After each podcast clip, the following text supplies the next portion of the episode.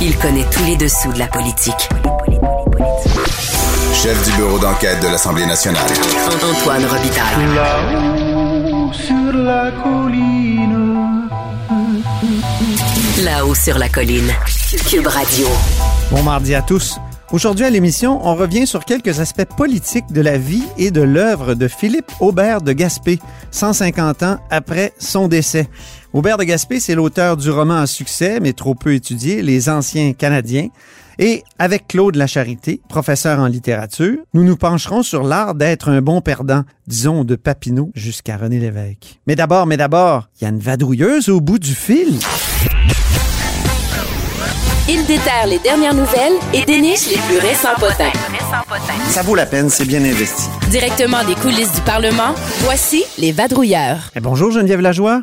Bonjour Antoine Robitaille. correspondante parlementaire au Journal de Québec et au Journal de Montréal, qui sort d'une conférence de presse de Québec solidaire qui voudrait qu'on serre la vis aux voyagistes. Oui, écoute, euh, tu sais que pendant que tout le monde de- décrit les de- décrit les, les- les voyages à l'étranger, puis a peur de ce qui va se passer pendant la semaine de relâche, Ouais. je pense qu'il y en a qui vont s'en aller dans le sud. Ben, il y a des voyagistes qui rivalisent de forfaits au rabais pour des destinations exotiques. Là, faut pas se le cacher. Moi, j'en reçois plein. J'en reçois plein. oui, C'est. Air Canada, Air Transat. Et, ils nous offrent toutes sortes de, de choses très alléchantes. Effectivement. Donc là, euh, puisque là, Justin Trudeau, ce matin, est sorti puis il nous a rien annoncé. Donc, euh, pas de mesure dissuader vos voyageurs pour le moment. Il- visiblement, son gouvernement n'est pas décidé encore. Dans Québec solidaire, Mme Massé, euh, la chef parlementaire de Québec solidaire, euh, a suggéré à François Legault d'agir euh, dès maintenant euh, et d'interdire aux compagnies aériennes et aux agences de voyage de, de mousser d'alléchantes escapades dans le sud durant la semaine de relâche. Autrement Alors, dit, ce serait François Legault, l'ancien PDG fondateur d'Air Transat, qui taperait sur Air Transat. Ben c'est ça. Euh, en tout cas, c'est- ça, ça le mérite d'être une proposition euh, euh, intéressante. Euh, mais c'est sûr que ça, elle, elle, prétend que ça pourrait se faire donc par décret, totalement interdire la promotion euh, des, des voyages non essentiels pour voir qu'est-ce qui est vraiment possible de faire euh, dans, dans, dans la vraie vie, quoi. Oui. Euh, mais euh, en tout cas, ce matin, c'est ce qu'a a proposé Madame Manon Massé. On verra ce que François Legault ré- répondra à, à cette suggestion de Manon Massé. Mhm. Donc, ils sont en, en caucus précessionnel, Québec solidaire, Tout à fait. et ils demandent un autre décret. Ce- Celui-là contre les agences de placement des infirmières. C'est ça. Ils sont en caucus et, soulignons-le, ils sont en caucus précessionnel, en présentiel pour euh, la plupart. Euh, donc, euh, c'est pas le cas de tout le monde euh, parce qu'en théorie, la rentrée parlementaire c'est la semaine prochaine. Hein? Mhm. Mais euh, on là, on on sait, on sait pas encore là, de, de quelle forme ça prendra. Mais ça nous ça a même fait déplacer donc ce matin les journalistes euh, de l'Assemblée nationale qui aussi sont habitués ces derniers temps de de couvrir les choses à distance. Ouais. Alors on a dû nous aussi euh, laisser tomber le- le- l'habillement mou, euh, s'habiller, euh, faire du mascara puis s'en venir à l'Assemblée nationale. Mais c'est comme hier pour le Parti québécois qui était dans le hall du, euh, de, de l'Assemblée nationale. Puis Tandis je tiens à dire, Mme Massé a vraiment insisté ce matin, elle, pour dire que on est des êtres de socialisation, que on, c'est bien Ça beau. fait Là, du le- bien de se voir en Oui. C'est ça, exactement. Mhm. C'est politique comme position parce qu'on sait à quel point ils refusent euh, l'offre du gouvernement et notamment du leader parlementaire du gouvernement, Simon Jolin Barrette, de tout faire en virtuel. Oui, ben selon eux, la, la pandémie ne devrait pas empêcher la démocratie de, de fonctionner. Mhm. Donc, euh, de, de ce qu'on comprend de, de Gabriel Nadeau-Dubois, qui est, qui est le leader parlementaire de, de Québec solidaire, euh, ils sont prêts vraiment à faire un, entre-deux.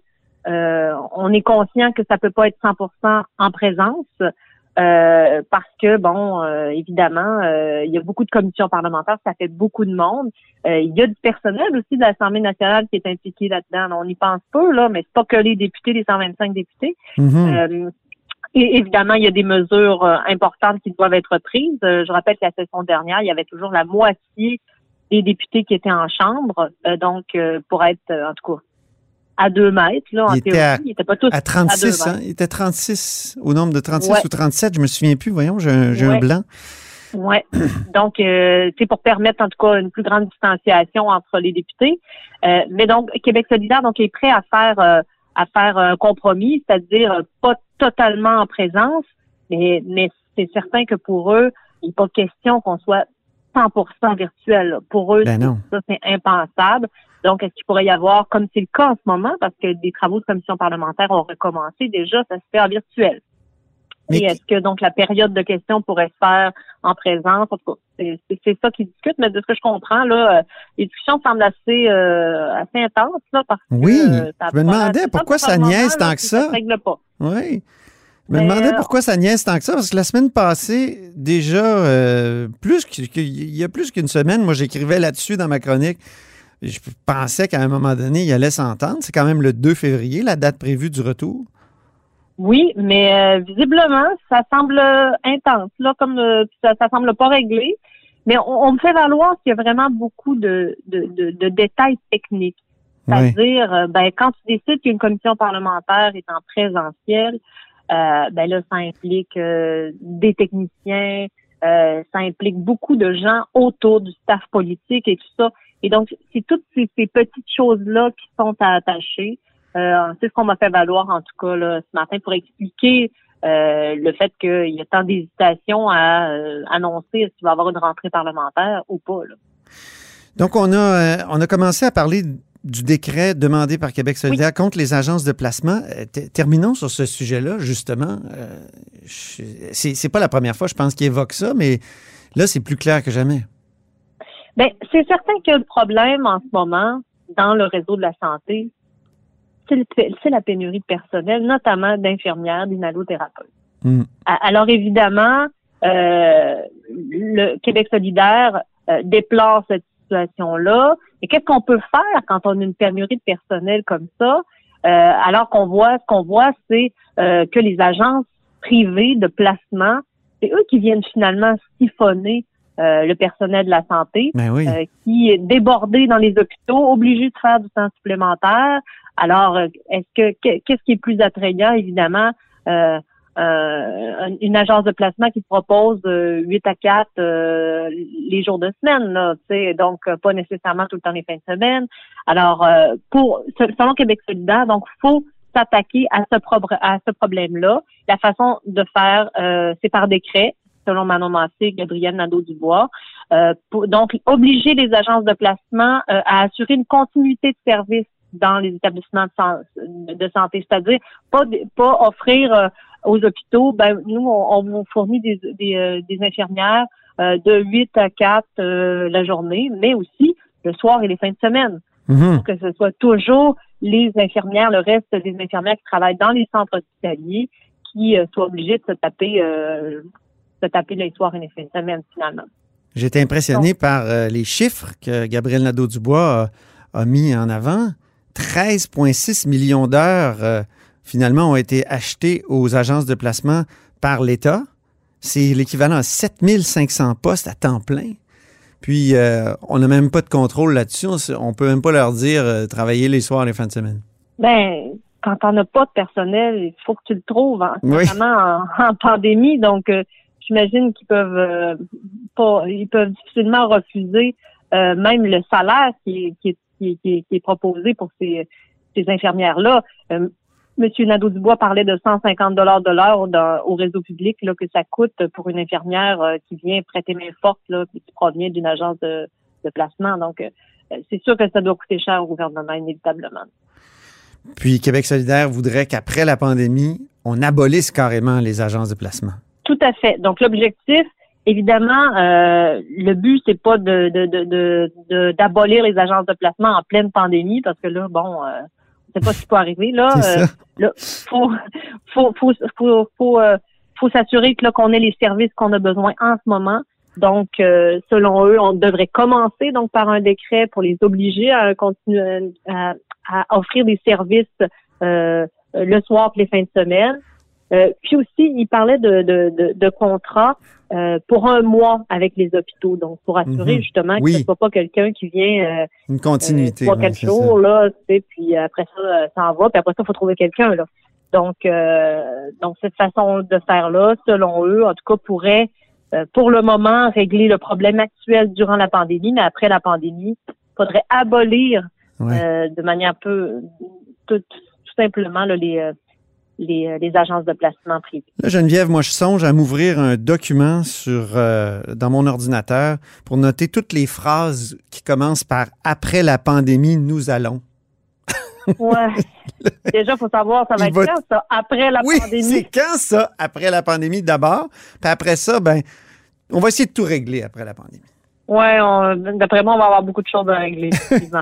Merci beaucoup, Geneviève en- Lajoie. en lumière, ça va avoir mis en Oui. lumière cette pandémie-là quand même euh, Oui. euh, de gros de grosses lacunes, notamment dans notre réseau de la santé. Ah oui.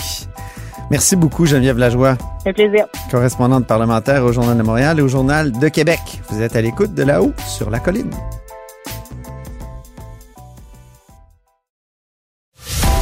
Antoine Robitaille. Il décortique les grands discours pour nous faire comprendre les politiques.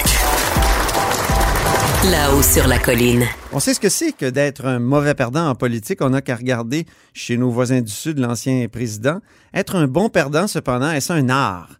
Mon prochain invité euh, y réfléchissait récemment dans les pages du Devoir, dans le Devoir euh, d'histoire, en présentant le parcours de l'écrivain Philippe Aubert de Gaspé. C'est Claude Lacharité, professeur au département des lettres et humanités à l'Université du Québec à Rimouski. Bonjour. Bonjour. Mais oui, en voyant le, le titre euh, de votre texte qui était l'art, euh, je vais le- l'art d'être un bon perdant, justement, euh, je, me, je, me- je croyais que vous alliez mettre en contraste Donald Trump et Philippe Aubert de Gaspé. Pourquoi dites-vous que l'écrivain maîtrise l'art d'être un bon perdant? Ben, tout simplement parce que c'est quelqu'un qui, dans sa vie, a essuyé échec sur échec, euh, à la fois sur un plan collectif, sur un plan personnel, et il en a tiré quelque chose de très intéressant dans son œuvre littéraire à la toute fin de sa vie. Euh, ce que j'ai appelé justement un art d'être bon perdant, c'est-à-dire une sorte de philosophie de la conciliation des contraires, un goût du dialogue, l'ouverture à autrui, tout ça parce qu'il a été fortement éprouvé. Euh, c'est quelqu'un qui, en son temps, était un déclassé, hein, presque un paria. Ah oui. Euh, non seulement il appartenait euh, à la noblesse, à une époque où l'Angleterre ne reconnaît plus la noblesse, mais il était aussi un descendant de seigneur. Et au moment où il est enfin devenu lui-même seigneur, on a aboli le régime seigneurial au Québec en 1854. Donc ça, c'est, si vous voulez, les échecs euh, collectifs qu'il a connus. Mais il a aussi eu des déboires judiciaires personnels, puisqu'il a été destitué comme shérif de Québec en 1822 pour avoir détourné des fonds qui lui avaient été euh, confiés en tant qu'officier de justice. Et au moment où on a demandé le remboursement des sommes, bien, il en a été incapable. Et donc, euh, tout ça a traîné en longueur. Il a fini par subir un procès en 1838 et il a été euh, condamné à la prison. Il a fait trois ans, quatre mois, quatre jours de prison parce que justement, il avait détourné euh, des sommes. Donc, c'est un homme qui a été profondément meurtri euh, et qui, euh, en son temps, a apporté vraiment une sorte de stigmate social. Et fort heureusement, à la fin de sa vie, ben, il réussit à se réinventer grâce à son œuvre littéraire, grâce à la publication de euh, ses anciens Canadiens en 1863, un roman historique, et ensuite en 1866, ses mémoires. Son roman, justement, Les Anciens Canadiens, euh, ça a été un des plus grands succès littéraires de son temps, écrivez-vous, en 1863. Euh, c'est relativement oublié de nos jours, c'est pas vraiment enseigné, euh, ce, livre. Pourquoi, selon vous? En fait, euh, je relativiserais peut-être un tout petit peu. Je pense qu'il y a encore un certain nombre de, de maisons d'enseignement où on enseigne toujours les anciens Canadiens. C'est probablement l'œuvre littéraire euh, qui a connu la plus longue diffusion dans notre histoire littéraire. Mm -hmm. Il y a encore des éditions euh, de poche, par exemple, chez Boréal Compact ou dans la Bibliothèque québécoise. Mais c'est vrai que dans les dernières années, on sent quand même un intérêt plus grand pour la littérature contemporaine que pour euh, le passé littéraire québécois. J'ai pas d'explication simple à ça, mais je dirais que d'une manière générale, je crois qu'on baigne dans une époque euh, qui est marquée par le présentisme, c'est-à-dire ce qui nous intéresse surtout, c'est le présent. Et on a assez peu d'intérêt pour le passé et assez peu d'intérêt aussi pour euh, l'avenir d'une certaine façon. Euh, et c'est vrai que le monde que met en scène Robert Gaspé, c'est un monde qui nous apparaît lointain. Hein. Il parle beaucoup du régime français, par exemple. Oui. Il parle beaucoup du régime seigneurial. Alors On dit qu'il magnifie et qu'il idéalise un peu le régime français. Oui, tout à fait. Je pense que c'est vraiment un nostalgique de la Nouvelle-France. Et euh, en fait, il rêve euh, à cette période-là qu'il n'a pas lui-même connue, puisqu'il est né 23 ans après la fin euh, du régime français. Mais il a l'impression de le connaître indirectement parce qu'il appartient à un milieu social, à une famille où il y a de très nombreux témoins qui ont joué un rôle important à l'époque de la Nouvelle-France. Et ce qui est intéressant avec son œuvre, c'est qu'il en fait quelque chose de collectif et presque de national, c'est-à-dire que alors qu'au lendemain de la conquête, quelqu'un comme Lord Durham va chercher à montrer que la Nouvelle-France était une sorte euh, d'aberration historique hein, qui a plongé les Canadiens français dans une sorte de Moyen Âge ténébreux, Aubert Oui. de Gaspé lui montre au contraire, ça a été le creuset d'une nouvelle civilisation, euh, une sorte d'utopie sociale où s'est inventé euh, des rapports fondés sur la bienveillance, sur le respect, sur le soutien et l'aide, euh, en quelque sorte, Seigneur et censitaire travaillaient ensemble à défendre une certaine idée du, du bien commun. Alors ça, ça va tout à fait à l'encontre de l'idée reçue à l'époque, et je crois que les lecteurs ont beaucoup apprécié cette manière, en quelque sorte, de euh, se réapproprier ce passé que euh, certains, euh, je dirais, britanniques, par exemple, essayaient de faire passer pour honteux. Aubert de Gaspé, dans son œuvre, nous montre qu'au contraire, ça devrait être une source de fierté à ses yeux. Et je pense que les lecteurs de l'époque ont, ont répondu présent à son invitation en, en achetant euh, son, son roman historique. Quand ça s'est vendu, vous l'aviez rappelé, là, à 6 000 exemplaires en deux ans, ce qui est absolument phénoménal comme succès de librairie à l'époque. Même aujourd'hui, en 2021, un auteur qui vend 6 000 exemplaires d'un roman, Oui. c'est vraiment un auteur succès. Donc, imaginons au 19e siècle, alors que la population est beaucoup plus réduite et la part euh, de Québécois qui savent lire au point d'être capables de lire un roman historique est encore plus réduite qu'aujourd'hui.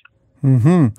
On a plein de, bons perdants dans notre histoire. Euh, Papineau, qui est décédé la même année que Philippe Aubert euh, de Gaspé. Mercier, on pourrait parler de l'évêque et Parizeau aussi. Est-ce que la politesse dont parle euh, Philippe Aubert de Gaspé euh, nous amène euh, la politesse qui, serait caractéristique de, la Nouvelle-France, de, une certaine peut-être docilité, est-ce qu'on peut dire? Est-ce, que ça nous conduit à être un bon perdant, à accepter notre sort? C'est une bonne question. Je ne suis pas tout à fait certain que ce soit le cas chez Aubert de Gaspé.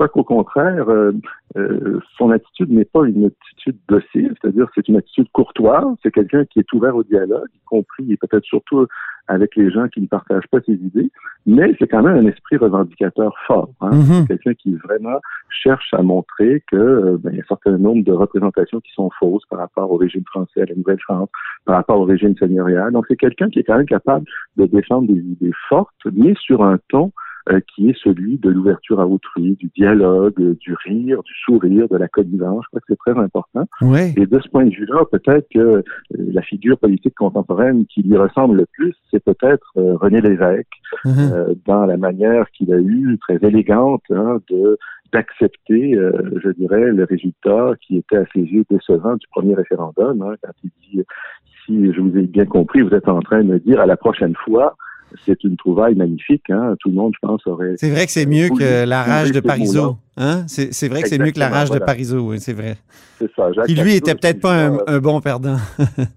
Exactement. Je ferais peut-être figure de mauvais perdant par rapport à René Lévesque, qui serait lui un, un bon perdant. Et puis, pour ce qui est de Louis-Joseph Papineau, ben là, c'est plus compliqué parce que son, son destin politique est très compliqué. Euh, il y a l'exil. Quand il revient, finalement, il renonce pas du tout à ses idées, mais en même temps, il se met un peu, euh, je dirais, euh, en retrait de la vie politique. Euh, donc, c'est difficile de le, de le placer sur cette espèce de d'échiquier de bon et de mauvais perdant. Euh, D'une certaine façon, on pourrait dire que Papineau n'a jamais perdu, puisque quand euh, les révoltes des patriotes ont battu leur plein, ben il s'est exilé aux États-Unis. Il a refusé en quelque sorte de jouer un rôle actif. Il a su se pousser au bon moment. C'est ça, exactement. C'est quelqu'un qui n'est pas perdant d'une certaine façon, ni bon ni mauvais. C'est ça. Euh, la relation entre, euh, entre euh, François-Xavier Garneau, dont on a parlé récemment à l'émission euh, grâce au, au très beau livre de Patrice Groux, et Philippe Aubert de Gaspé. Est-ce qu'il y, en- y a eu? Est-ce qu'ils sont connus? Est-ce que... Alors, euh, oui, certainement. Parce que les de deux font une réponse à Lord Durham. C'est c'est ça aussi le lien qu'on peut faire. hein? Oui, exactement, tout à fait. Les deux essaient de montrer que les Canadiens français ont une histoire et dans le cas d'Aubert de Gaspé, ils ont aussi une littérature. hein, et c'est ça qui est un petit peu, euh, je dirais, génial dans l'idée euh, du roman Les Anciens Canadiens. Donc François-Xavier Garneau était aussi poète, mais disons qu'aujourd'hui, euh, quand on connaît euh, François-Xavier Garneau, c'est surtout en tant qu'historien. Mais oui, Aubert de Gaspé connaît François-Xavier Garneau, il connaît son histoire du Canada.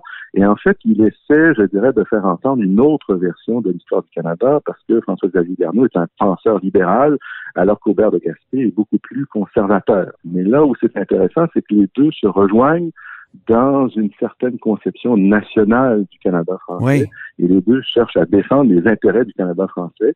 Euh, mais c'est évident que, par exemple, pour François-Xavier Garneau, ce qui constitue, je dirais, la plus belle réussite de l'histoire du Canada, c'est le régime parlementaire, hein, c'est la démocratie, Oui. alors que pour Robert de Gaspé, c'est plutôt l'héritage euh, du régime français, une certaine sociabilité, une certaine politesse.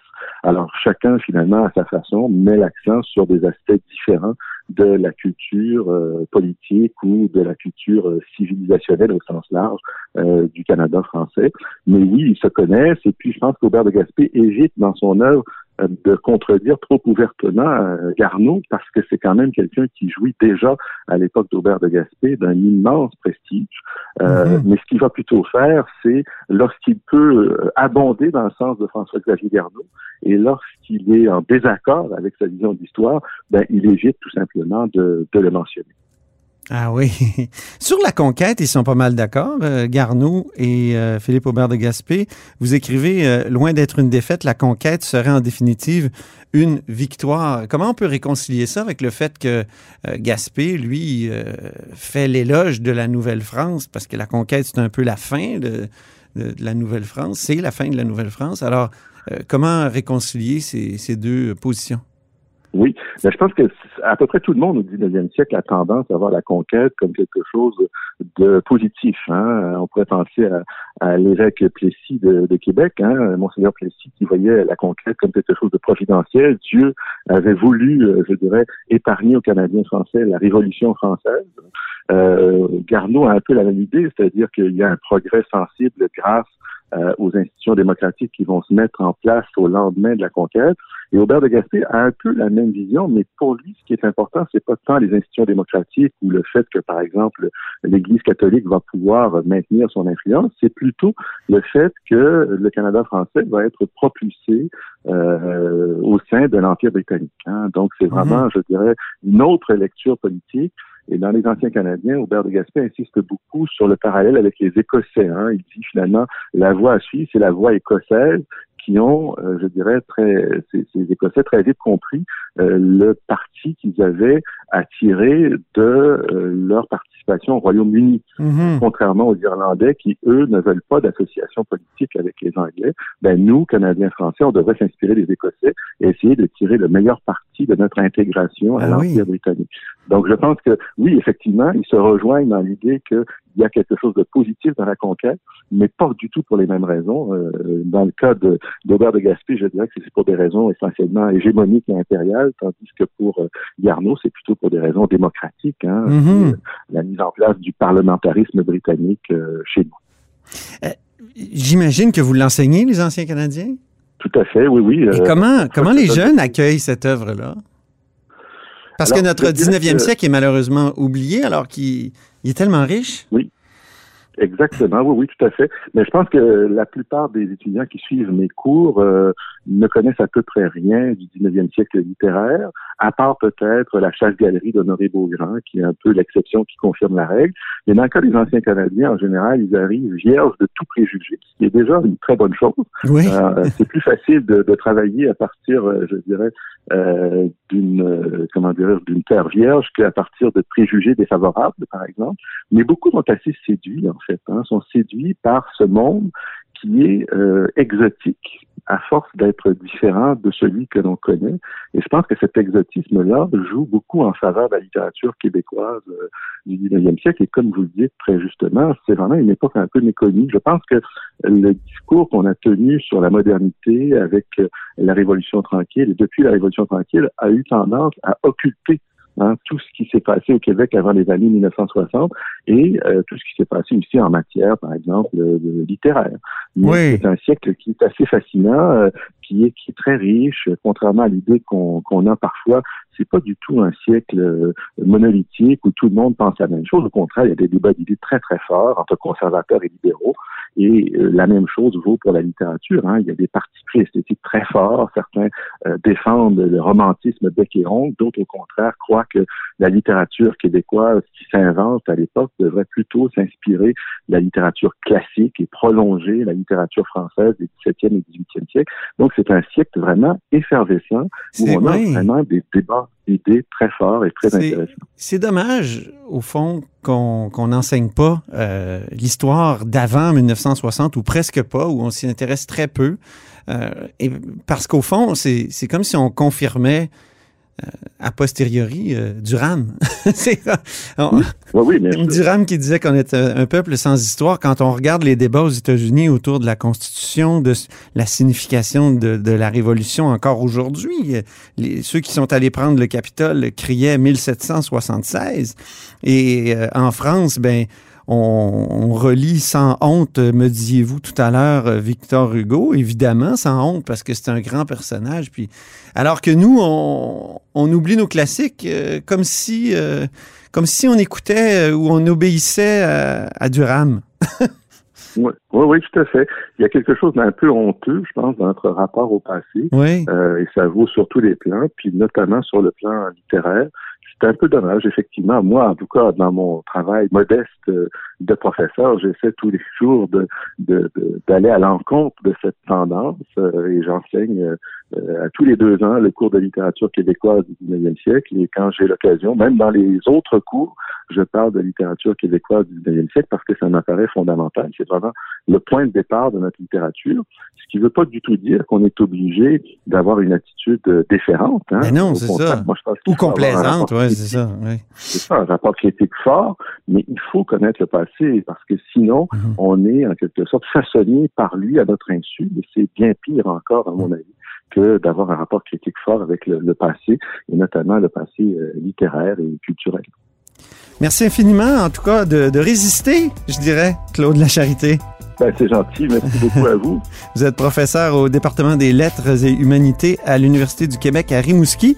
Et c'est tout pour La Haut sur la colline en ce mardi. Merci d'avoir été des nôtres. N'hésitez surtout pas à diffuser vos segments préférés sur vos réseaux. Et je vous dis à demain.